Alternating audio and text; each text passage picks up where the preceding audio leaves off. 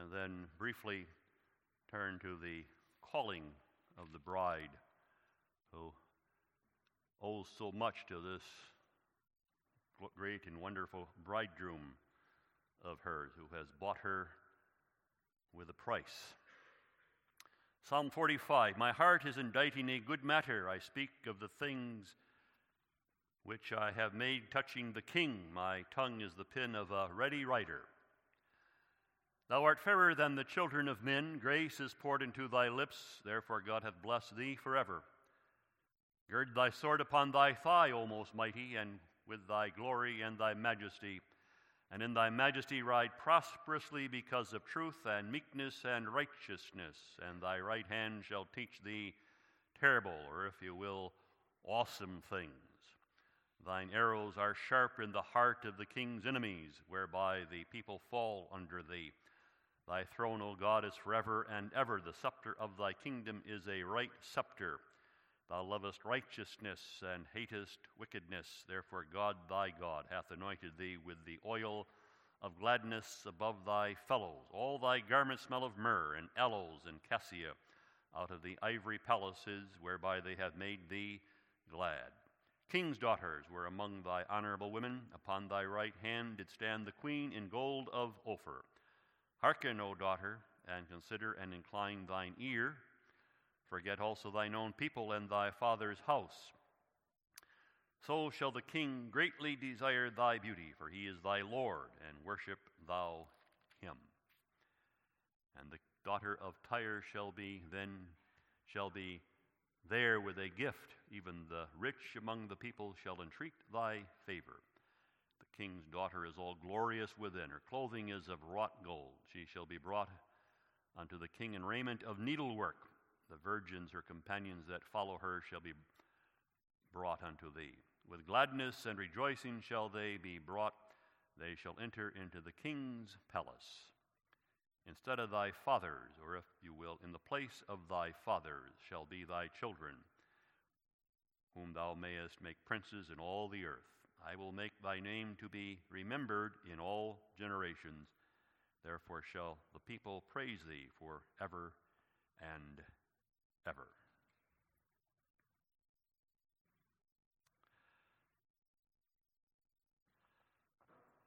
This is a wonderful text with which to mark the wonderful event of Christ's ascension into heaven, of which ascension this text is prophetic. So happens that about two months ago, on the day that Reformed churches mark as Ascension Day, I preached this text and sermon in our Kalamazoo congregation as an appropriate passage. But it is a wonderful and appropriate passage for any given Lord's Day during the year you want to mention, as it has everything to do with the remarkable majesty and glory and beauty and attractiveness of the ascended Lord Jesus. Notice it speaks of him riding forth triumphantly. Ride forth triumphantly, says the psalm, with thy sword upon thy thigh. Ride prosperously because of truth and meekness and righteousness. For 2,000 years, beloved, this bridegroom of ours in his glory has been riding through history and the nations of the earth with his sword upon his thigh, conquering and to conquer as on upon, upon a great white steed. I lift that figure from Revelation chapter 6. Revelation chapter 6 is the beginning of the opening of the seven sealed book. In other words, the opening by the Lamb, the lion of Judah's tribe, who had ascended up on high. Worthy is the Lamb. No man was found who could open the book, and they gave it to, of course, the Lamb, the Lion of Judah's tribe, who was Christ, and he had the right and the power to begin to open the seals of New Testament history. And then you'd have chapter 6. I saw when the Lamb opened one of the seals. This is the first seal that begins, if you will, the New Testament history. And I heard, as it were, the noise of thunder, and I saw, behold, a white horse, and he that sat on him had a bow. In the passage, we also have the arrows, don't we? The arrows that go forth from this one. He had a bow, and a crown was given unto him, and he went forth conquering and to conquer. He has been writing throughout the whole New Testament history, beloved, by the gospel and the Spirit, conquering and to conquer. And that doesn't refer simply to the conquering of his enemies and casting them down into defeat and destruction, but it also has to do with the conquering of those whom he loved, for whom he gave his life, to conquer them by his love, to transform hearts, and then to conquer, if you will, our affections by his goodness and his majesty, his beauty, if you will, and by his promises. And we are overcome by his love and the power of his love, and we have been conquered and confess him as our rightful Lord and King, like a certain Saul of Tarsus. How long ago?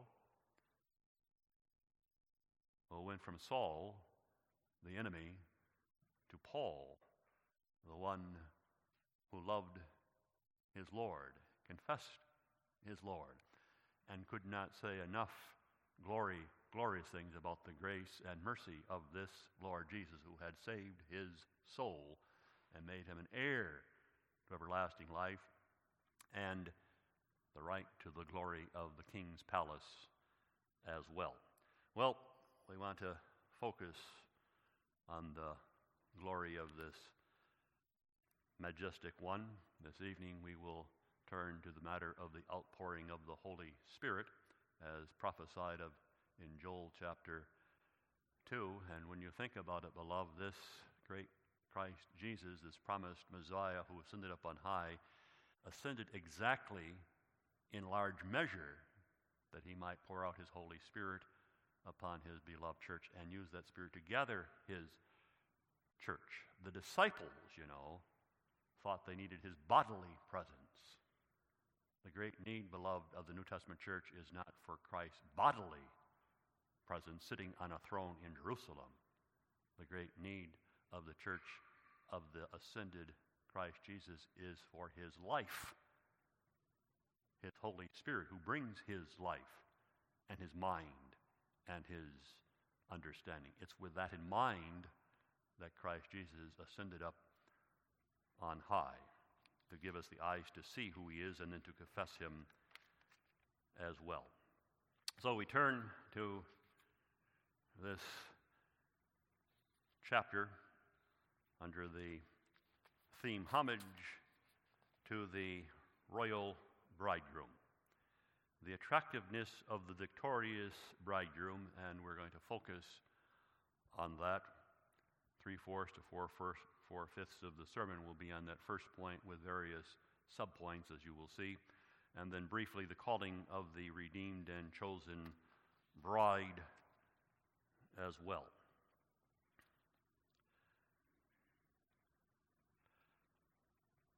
A wedding text. A text commissioned by a king for the royal wedding of his son.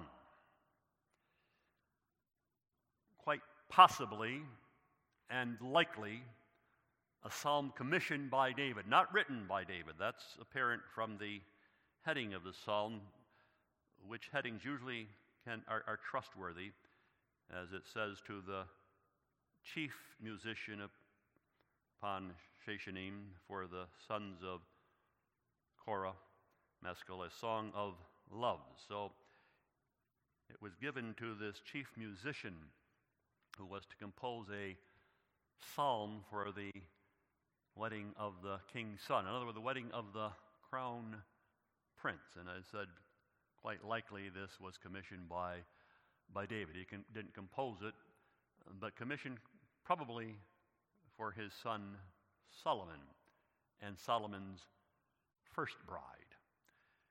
And Solomon, of course, from a certain point of view, would be a proper foreshadowing of Christ Jesus, the greater coming son of David, because Solomon also was one of God's own, a God fearing man for all of his, his weakness, but had the splendor of his mind, of his wisdom, and his architectural, build, uh, his architectural ability to really build up Jerusalem and the temple itself, which temple, as you know, itself would be a foreshadowing of the coming of the greater David, Christ Jesus, as the Son of God, the temple of the living God.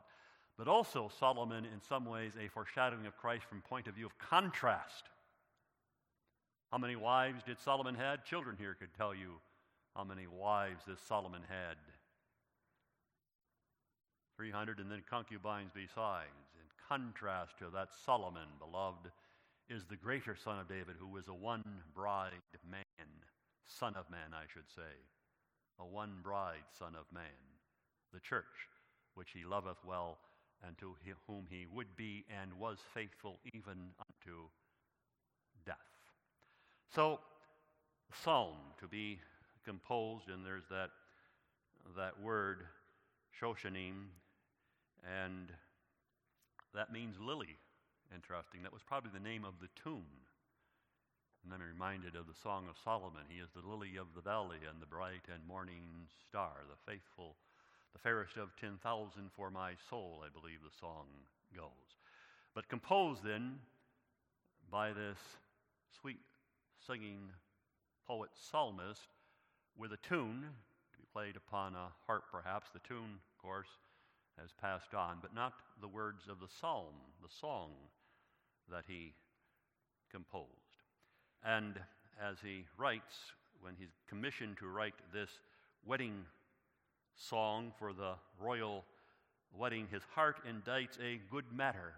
An honor has been laid upon me that fills me with an excitement and enthusiasm that I should be selected to write a song, a psalm for that wonderful occasion. Of course, a royal wedding is always a tremendous occasion for a, for a kingdom. It becomes the focal point of the, of the nation itself, this upcoming wedding and the lavishness of the banquet and proceedings and, and so on. So, with this, this psalmist, but also because of the importance of the wedding of a crown prince to a young maiden, because what would come from that crown prince and his maiden was the hope of the future of the kingdom, that from this union would come royal seed, and especially one to carry on for the king, that when he died he would have a proper successor.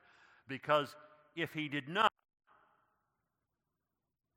the nation knew the kingdom was going to face issues. Who was going to rule now without the proper successor from the loins of the king. His brothers, generals, there could well be civil war and strife and all kinds of chaos and turmoil in the kingdom. And if from the union came the crown prince, there would be a rejoicing. With that in mind, you see, they marry, or even for the sake of the stability and the security of the kingdom in years ahead. So, and I might add this quite possible likely that the psalm knew, psalmist knew the crown prince and loved that crown prince, a man of personality and not of an arrogancy, but knew the men of his men of his father's court and had a personality that would engage in conversations and for whom they had a right hope. So this honor has been bestowed upon him, and he is thrilled, and his heart is inditing a good matter, and he reflects upon it he prays concerning it, and the Holy Spirit comes and plays upon the heartstrings of his heart. And it says, My tongue is the pen of a ready writer. He's moved, you see, he's inspired. And it's quite possible that as he sits there, he begins to sing, and he sings this psalm, and then he composes that. He, he writes down what the Spirit has moved him to sing. And we have this, of course, then composed here in Psalm 45.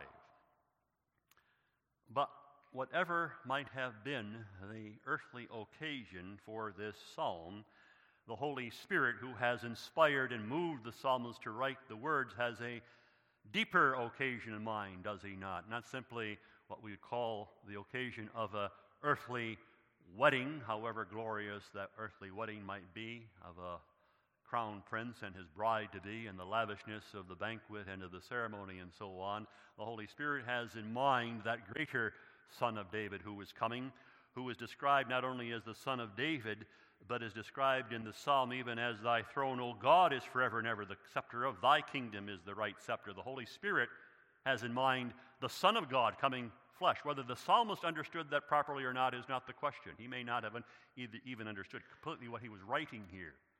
What's striking is if you go to the book of Hebrews, chapter 1, and the writer of the book of Hebrews is proving to the Jews and children of the Jews who are being criticized for becoming Christians. Why do you follow this Jesus, this Jesus of Nazareth they preach? They even claim him to be the Son of God. How can he be the Son of God?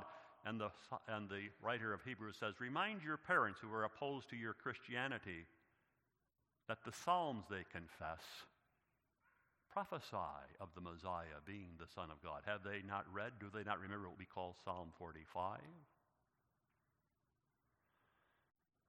He even calls him, O God, thy scepter of thy kingdom is a right scepter.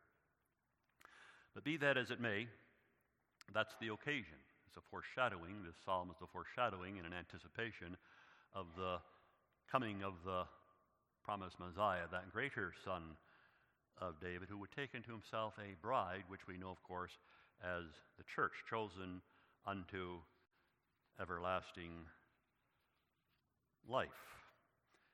And this psalm is set up in such a way that it comes under the uh, uh, description of marriage proceedings in that day. You are somewhat per, uh, familiar, I think, with the marriage proceedings of that day. If you know something of the parable of the, of the virgins, ten wise and ten foolish, same proceedings then, that a bride would prepare herself with her, her maids. In that parable, of course, there are seven, five who have, are prepared with oil in their lamps, and there are five who, not, who are not. They're foolish, and by the time they get to the banquet hall, the doors have been shut and they are locked out in their foolishness. But the proceeding was that a bridegroom would have his groomsmen and he would prepare himself for the banquet and for the ceremony, and then he would take his groomsmen and then go through the streets of the city, whether on foot or on horseback, as here seems to be described, and gather the bride who had prepared herself with her handmaids, and then proceed through the streets of the city to the banquet hall. In this instance, that banquet hall was nothing less than some part of the palace of the king, where the guests were awaiting to celebrate and banquet with them, and then to observe the ceremony.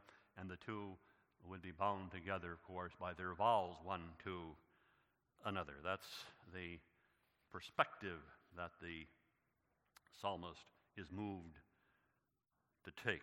The coming of the bridegroom with his groomsmen to collect, shall I say, or gather his bride, and then to escort her to the banquet hall in preparation for the, for the marriage, the ceremony, the vows, and then what would follow. Now, let's under, understand that he goes forth and that this psalm revolves about the bridegroom.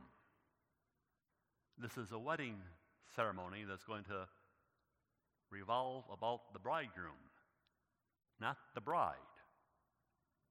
However beautiful might be her gown, and however well prepared she might be, and her hair braided, and all the rest, may be a little different from our own ceremonies, where it does seem, whether the song is appropriate or not, here comes the bride.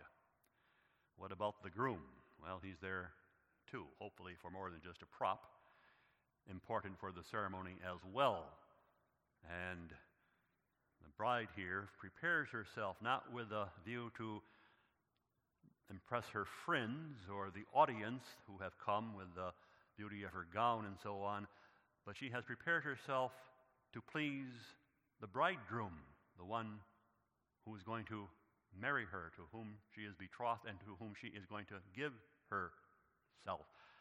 And this is altogether proper, of course, when you consider who the bridegroom is when all is said and done. This is not a bridegroom who has a husband is going to take advantage of her because she wants to please him. You want to please me, I'll take advantage of that. But this is a bridegroom who loves her and is going to honor her and elevate her and say, This is my queen, and you will treat her as my queen because if you mistreat her, I take it personally and you mistreat me. Do you understand that? She's mine. I love her. And I will love her even unto death. Let no one besmirch the name and beauty of my bride. She knows she is being wedded to such a groom, if you will.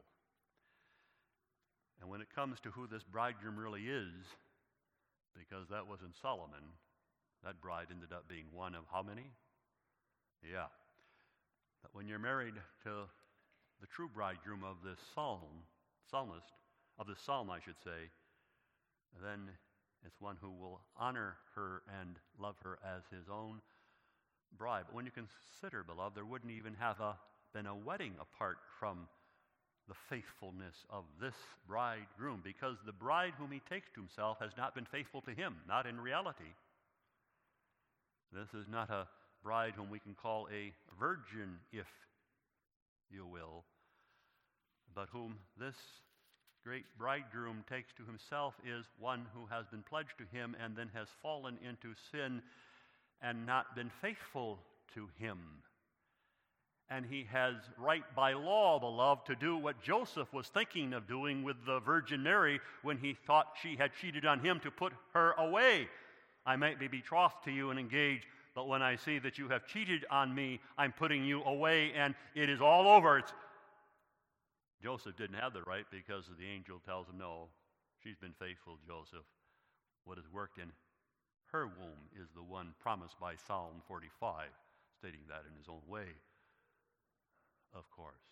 But Christ had the perfect right to put away his church, to put us away, to divorce us, and to be done with us, free from all of his promises, if you will, because he takes to him one who has committed the sin of fornication. It's interesting, striking, that in the opening gospel words, Matthew chapter 1, you have the genealogy of the son of David, the son of Abraham, the book of the generation of the begetting of Christ Jesus, the one spoken of in Psalm 45. And it goes down the list of his ancestors, and then it gets down to a Salmon, not Solomon, a Salmon who begat Boaz of Rahab. And Rahab was who? And what? She was a harlot. She was from the nations, but a harlot. And then it mentions Boaz, though there may be a couple generations that have been omitted between uh, Rahab and, and Boaz, but then Obed of Ruth who you say was a virtuous woman. Yeah, but she also had been an idolater. And she had to be brought in by the wonder of a grace that transformed and forgave great transgressions. But think of Rahab. That's the ancestry of this Christ Jesus.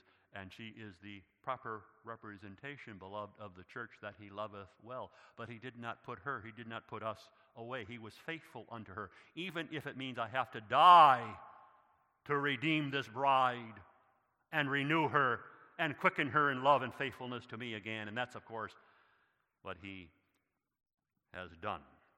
Notice it says concerning this bridegroom of Psalm 45 Gird thy sword upon thy thigh, O most mighty, with thy glory and thy majesty, and in thy majesty ride prosperously because of truth and meekness, or as the Psalter we sang, ride, ride triumphantly forth with thy sword girded upon thy thigh, O most mighty one. He is a warrior king, is he not? And he goes forth conquering and to conquer. When this royal bridegroom rides forth to conquer and to conquer, beloved, he does not ride forth to begin his victories. When he goes to collect his bride, he doesn't go to begin his victories. He goes to his bride having already accomplished some singular victories. He rides forth, beloved, as the one who has already dealt with death, entered death, and conquered death. It's so striking, you know, that in the gospel record, as you find it in Acts, where the Apostle Paul is preaching to some of the um, uh, representation of the nations, Acts chapter 13, Paul makes reference to this Jesus who's written of in the second psalm. You know, you know the second psalm, tied in with Psalter number three, Hark the herald angels sing, Thou art my son, this day have I begotten thee. And then it says in verse 34 of Acts 13, and concerning this one, he raised him up from the dead. He has no more return to corruption. I will give thee the sure mercies of David. And then comes verse 35 Wherefore he saith also in another psalm, that is, Psalm 16, Thou shalt not suffer thine Holy One to see corruption. David after he served his own generation by the will of God, fell to sleep, that he, he died, and he was laid unto his fathers, and his body saw corruption. His body rotted away. But when this greater son of David, Christ Jesus, was put into the grave, the sepulchre, his blood cells did not begin to decay. On Saturday, beloved, Alarm bells were going off in the corridors of hell. Death hath no power over the body of this Jesus, whom we have put to death and entered into the bowels of the grave. He was as Daniel in the lion's den, and the great beasts of death dared not touch him, beloved. He, there was no decay, there was no rottenness. Already it was apparent he had the power over death, not death the power over him and the devils of hell are saying, Perhaps we have taken into our own bowels death. Have we miscalculated? You better believe they miscalculated, beloved, because on the third day, early in the morning, he arose from the dead. He tore the bars away. He had a singular victory, didn't he, over death itself. The enemy now is his servant to do his will, to bring to himself the members of his bride one by one as he sees fit this past week. Body of a member of the congregation placed in the grave, awaiting what? The resurrection day. Why do we have that hope? Because of the victory already of this bridegroom over the grave and the power of death, giving hope to those even as we come to the end of life. We are not as, those without hope. We are committed to a bridegroom who will take our soul into glory. Death itself will be his servant and someday my flesh I shall see God. That conquering king, that glorious bridegroom. But that's not the only victory he has before he goes to gather his church in the New Testament age, beloved. There is also his victory in heaven following his ascension. Ten days after he ascended, he pours out his Holy Spirit. There's an interval of 10 days. What happens during those 10 days according to earth's hours? What happens in heaven? We're told in Revelation chapter 12 what happens in heaven when the ascended Lord Jesus suddenly appears in his glory, because when he arises from the dead, he's not yet glorified. He has a new body, and he can appear and disappear, but he does not go into heaven as yet. He's in some intervening place awaiting the ascension day, which happens 40 days after his resurrection. Then he ascends up on high and he vanishes from the sight of his disciples and he appears in the corridors of heaven itself, and the great cry goes up Worthy is the Lamb. And then Christ Jesus ascends to God's right hand, and what is his first task? We find in Revelation chapter 12. She brought forth a man child. This is the church, Christ Jesus, who was to rule all nations with a rod of iron. And her child was caught up unto God in his throne. That's the ascension. And the woman is taken into a wilderness, and then there's war in heaven. Michael and his angels fought against the dragon, and the dragon fought with his angels and prevailed not. Neither was their place found any more in heaven. He was cast out. And then you hear a loud voice saying, verse 10, Now is come salvation, and strength, and the kingdom of our God, and the power of his Christ, of our Messiah. For the accuser of our brethren is cast down, who accused them before our God day and night.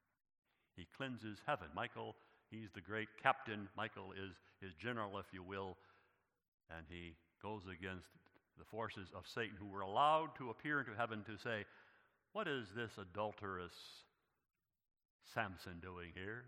Who paid his sentence? Who served his sentence? What is this murdering David who took the life of Uriah doing here? What is this drunk Noah doing here and on, on this Rahab, this harlot, and so on? What are they doing here? Who, who serves her? Where is thy righteousness, Lord God? And the bridegroom appears, the great general with his sword upon his thigh. And he sends forth the angels, and they clear heaven from the accuser and all of his devils, never to appear again. He's preparing, you see, a place for the gathering of his bride, member by member in the New Testament age, that then it will be perfect. Those who were in heaven were already perfect, but it was not perfect, not when the accusations were there. What are you doing here? What right do you have to be here? Where's the righteousness of God? It's all answered by the cross of Christ and his uh, resurrection, ascension, and then the house of many mansions he begins to build as a temporary abode for the coming of the new heavens and the new earth. But that singular victory also. So he rides forth having already had two singular victories over the two great enemies death and the right to hold members of his bride, and Satan himself with his devilish powers. And then, beloved, he goes forth in the New Testament age to begin to collect his bride, if you will, member by member. And in this bridegroom, that church whom he gathers rejoices. And why does the church whom he gathers, member by member, why do the members of that church, and why do we rejoice in him? Well, I can say because of his beauty and his majesty. Wherein is his beauty and his majesty? Well, beloved, his beauty and his majesty is not in what we might call his good looks. That can happen with a young lady. Young man has good looks, shape, and form, and young lady would say, Wow, I'd like for him to ask me out on a, a date because he has a certain status, perhaps because of his appearance. You think that's the answer, huh? A man's appearance, outward? I'll give you a man with outward appearance. Ever hear of Absalom? You talk about a good looking young man, beloved. It was Absalom. He knew it too. He fancied himself. He checked himself off in the mirror, you know, the glass. Those wonderful locks of his weighed how many pounds? He had charm. He had personality. He stole the hearts of a kingdom from under the feet of his father. He was a good looking young man. He was also a narcissist who was in love with himself. And if you were married to him, it was only to show off whom he perhaps could attract. And in public, he could be very charming. Now close the doors and find out who he is behind doors in private. Suddenly demeaning and belittling and abusive with, with words, and now you are simply one of others. Because I also cast my eye on others. I want others also to look at me. There's no faithfulness there, looks or no looks, beloved. That's not Christ Jesus. He's not that son of David. This Christ Jesus, this greater son of David, beloved, is the one who has this character, this wonderful, trustworthy character. And it's in some ways described by the psalm when it says, Ride forth because of truth and meekness and righteousness.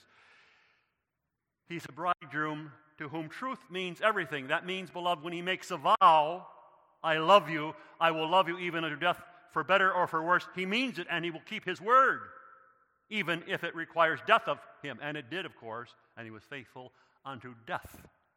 That Christ Jesus of truth. Genuine, you see. Take him at his word. He is trustworthy. He means what he says. And if he says, I love you, he means it. Christ Jesus,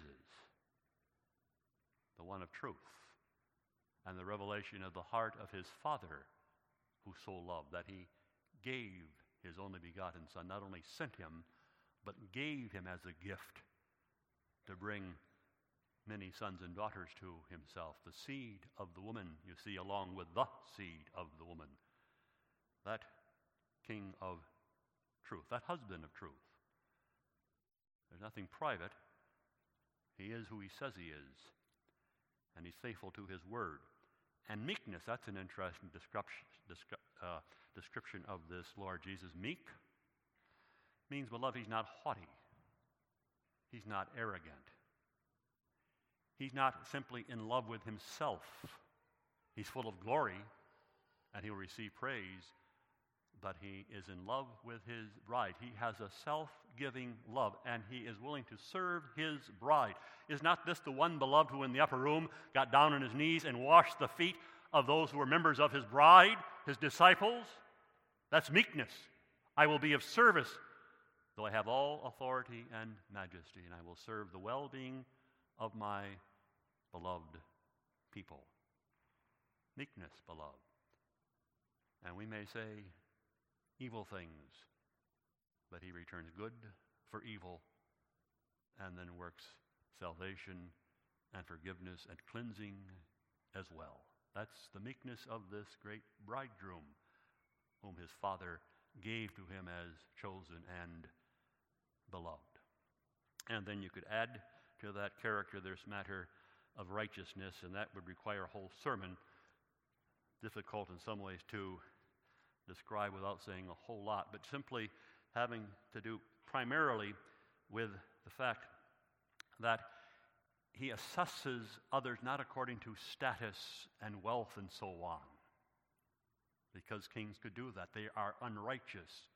And if someone had status and wealth, well, that one can be of service to me in my ambitions. Who needs the poor? Who needs the Naboths and so on? And the, and the widows and the orphans don't need, need those. They do nothing for my kingdom. They're simply a drain on my supply. So if something happens, I'm going to go with the wealthy and the status. They're going to always be absolved, but you can do what you want with the, with the poor and the average citizen of my kingdom. Not with this Christ. Righteousness has nothing to do with status. He's not a respecter of persons. They are mine. And I will stand for them. And then what he will do in his character as the righteous one is described in these other two characteristics of having grace poured from his lips. Grace is poured into thy lips. It really means gracious words are spoken by him. We need one to speak good words to us, beloved. Comfort ye, comfort ye, my people in our distresses. And he knows how to speak those good words. There may be times of rebuke and reproof, but even that, words of love, the point is in the right direction because in those ways there is blessing and happiness, and not in those ways. Grace is poured from, comes forth from his lips.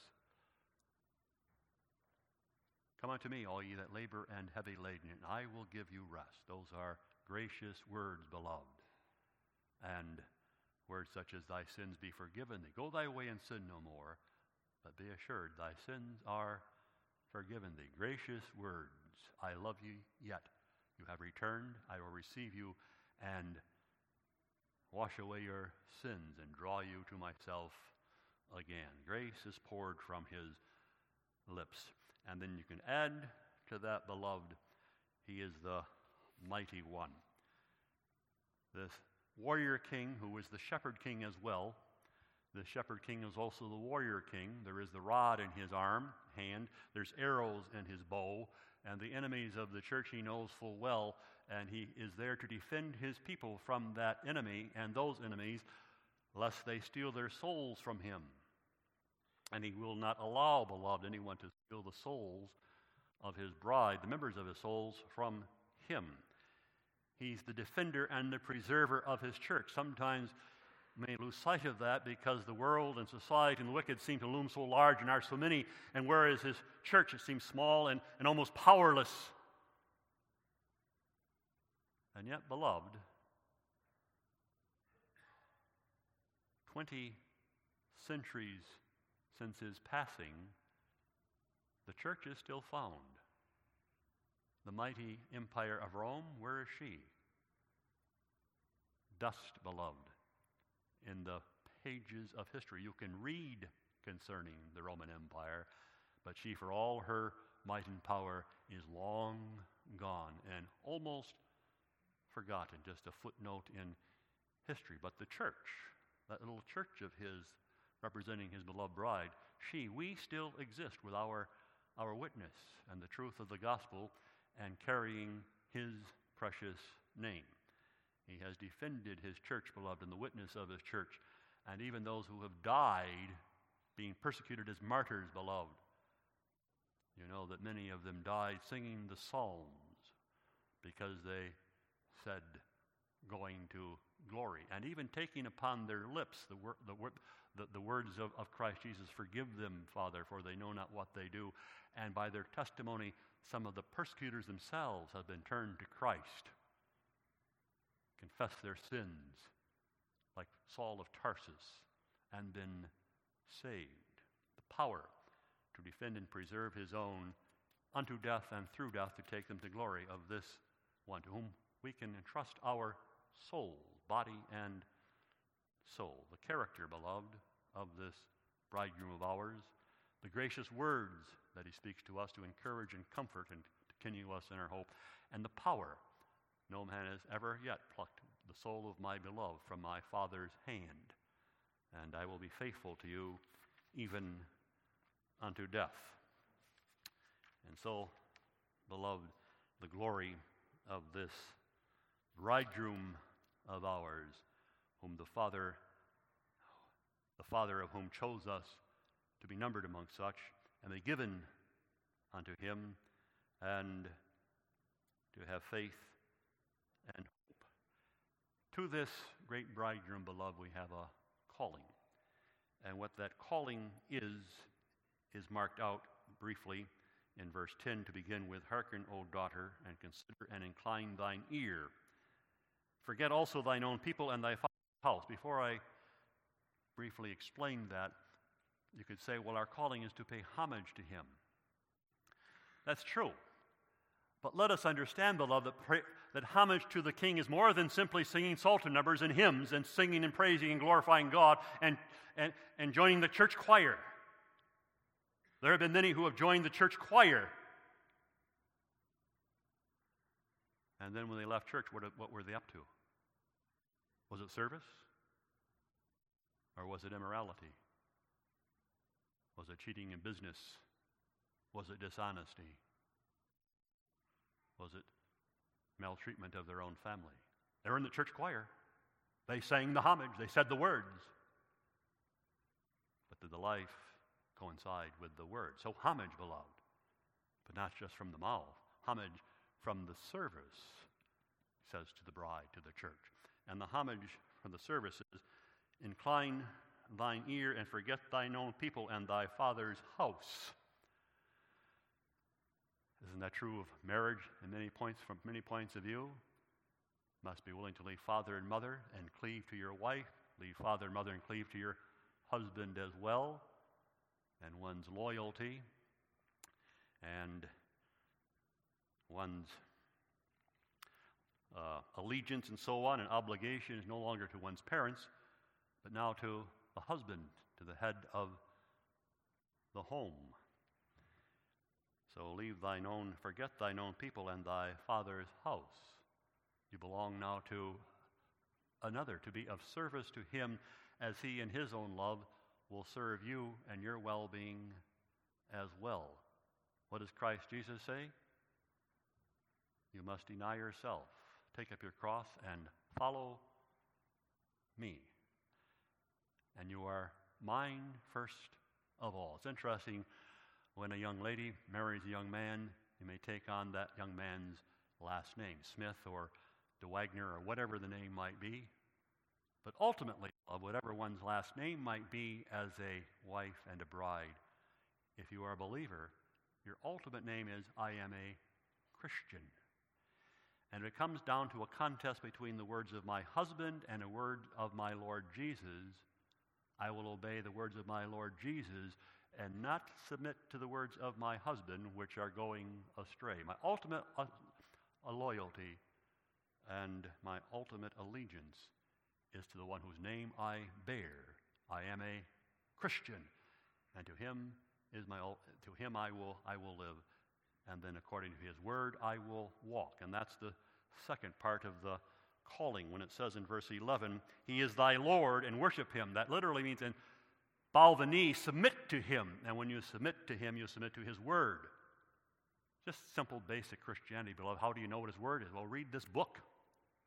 You'll find out what his word is. And I'll be governed by his word. His word will tell me how to live, how I am to treat others, how I am to respond to others, how I am to live in relationships to others. This will please the great bridegroom. And they are the words of wisdom, they are the words of life, they are the words that strengthen relationships, and they are the words in which I will experience spiritual blessedness. So the calling, forgetting the past, I, I like the words of, of the Psalter number that we sang, you know, 125, how it opens. O royal bride, give heed to my words attend. For Christ the King forsake the world and every former friend. A willingness to do that because of the one who has so loved me and whom I also love now as well. And having obeyed his word, beloved, one lives in hope. That too. Hope for the future. To give an answer to the hope that is within you. Why do you live the way you do? Because I have an eye to glory itself. That's my ultimate destination, not anything that is on this world, but I have in view a city which hath foundations, whose builder and maker is God, where is the person of my great bridegroom, whose life and spirit lives within me now, a hope that never puts to shame. And that hope, beloved, is described in a very descriptive way, you know, in Revelation chapter 21. Because here is the ultimate palace to which the bride, when every last one of us has been gathered, will be taken. Not to the temporary abode of the heavenlies that now is, but what's described in Revelation chapter 21. I saw a new heaven. Here's the ultimate palace, beloved. Here's the inheritance. A new heaven and a new earth. The first heaven and the first earth were passed away. I saw the holy city, New Jerusalem, coming down from God out of heaven. Now listen to this, this description prepared as a bride. Prepared as a bride adorned for her husband. And I heard a great voice out of heaven saying, Behold, the tabernacle, the fellowship, the dwelling of God is with men. He will dwell with them. They shall be his people. God himself shall be with them and be their God. And now, congregation, listen to this as you will put to rest the body of a beloved member. And God shall wipe away all tears from their eyes. There shall be no more death, neither sorrow nor cry, neither shall there be any more pain. Former things are passed away. The New Jerusalem, beloved. Will you be there? Are you walking in such a way? Is that your hope? Beloved, haste the day when all of the saints shall be there. Sin no more, tears no more. the fellowship one with another, and we shall see with our own eyes, beloved, the loveliness of this great bridegroom who has done so much for us and by his power begun a new work in us. Amen.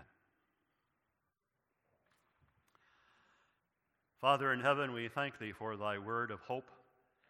Thank thee for the one whom thou didst give for us and to whom thou didst give us. As his life is in us, may we live unto him and show whose we are without shame, that his name and his grace might be glorified. Amen.